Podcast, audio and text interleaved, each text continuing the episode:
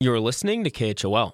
This is the top of the hour news break. I'm Will Walkey. Though vaccine appointments are now available to every Wyomingite over 16, recent data shows that many Cowboy State residents won't elect to take the shots. Just 27% of currently unvaccinated Wyomingites will accept a dose, according to recent data from the U.S. Census Bureau. That's the second lowest percentage in the nation, ahead of only Mississippi. However, Teton County is well ahead of the rest of the state and the rest of the country in terms of its high demand from local residents to get their vaccines, according to county health officials. Former St. John's CEO Dr. Paul Beaupre expressed how well the local community is doing at the last COVID 19 community update in mid March. There are so many other parts of the country right now where, where there is a lot of vaccine supply and no one is actually taking the vaccine it's super important for us to continue this effort to continue to vaccinate everybody in our community. About a quarter of Wyoming residents have received at least one vaccine shot as of Saturday, according to the Casper Star Tribune. Medical experts have stressed that 70% of the population needs to have received the shots or been infected with the virus for the state to reach herd immunity.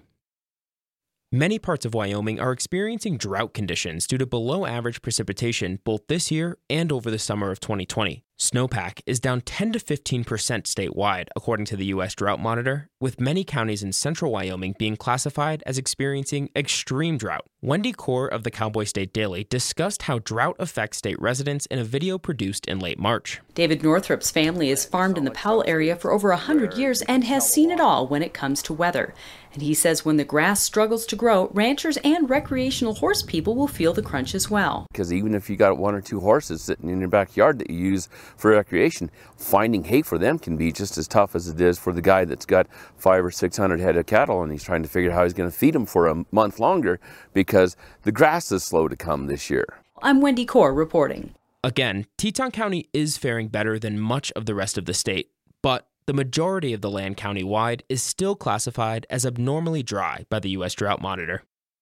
And finally, state lawmakers are close to passing a bill that would further reduce the Democratic Party's power and participation in legislative rulemaking. The potential law targets the legislature's Management Council, which sets rules and regulations for each session, disciplines members who are out of line, and designates an agenda for what will be read and seen in committees and on the floor. The minority party currently fills 5 out of 13 seats on the Management Council, and this bill would cut both the total number of seats and the number of seats designated to the Democrats or any future minority parties. Proponents of the bill say they want the legislature's priorities to more closely match the voting demographics of the state, which is overwhelmingly Republican. Opponents argue the proposal would turn a governing body that's supposed to be nonpartisan into a partisan one. Will Walkey, KHOL News.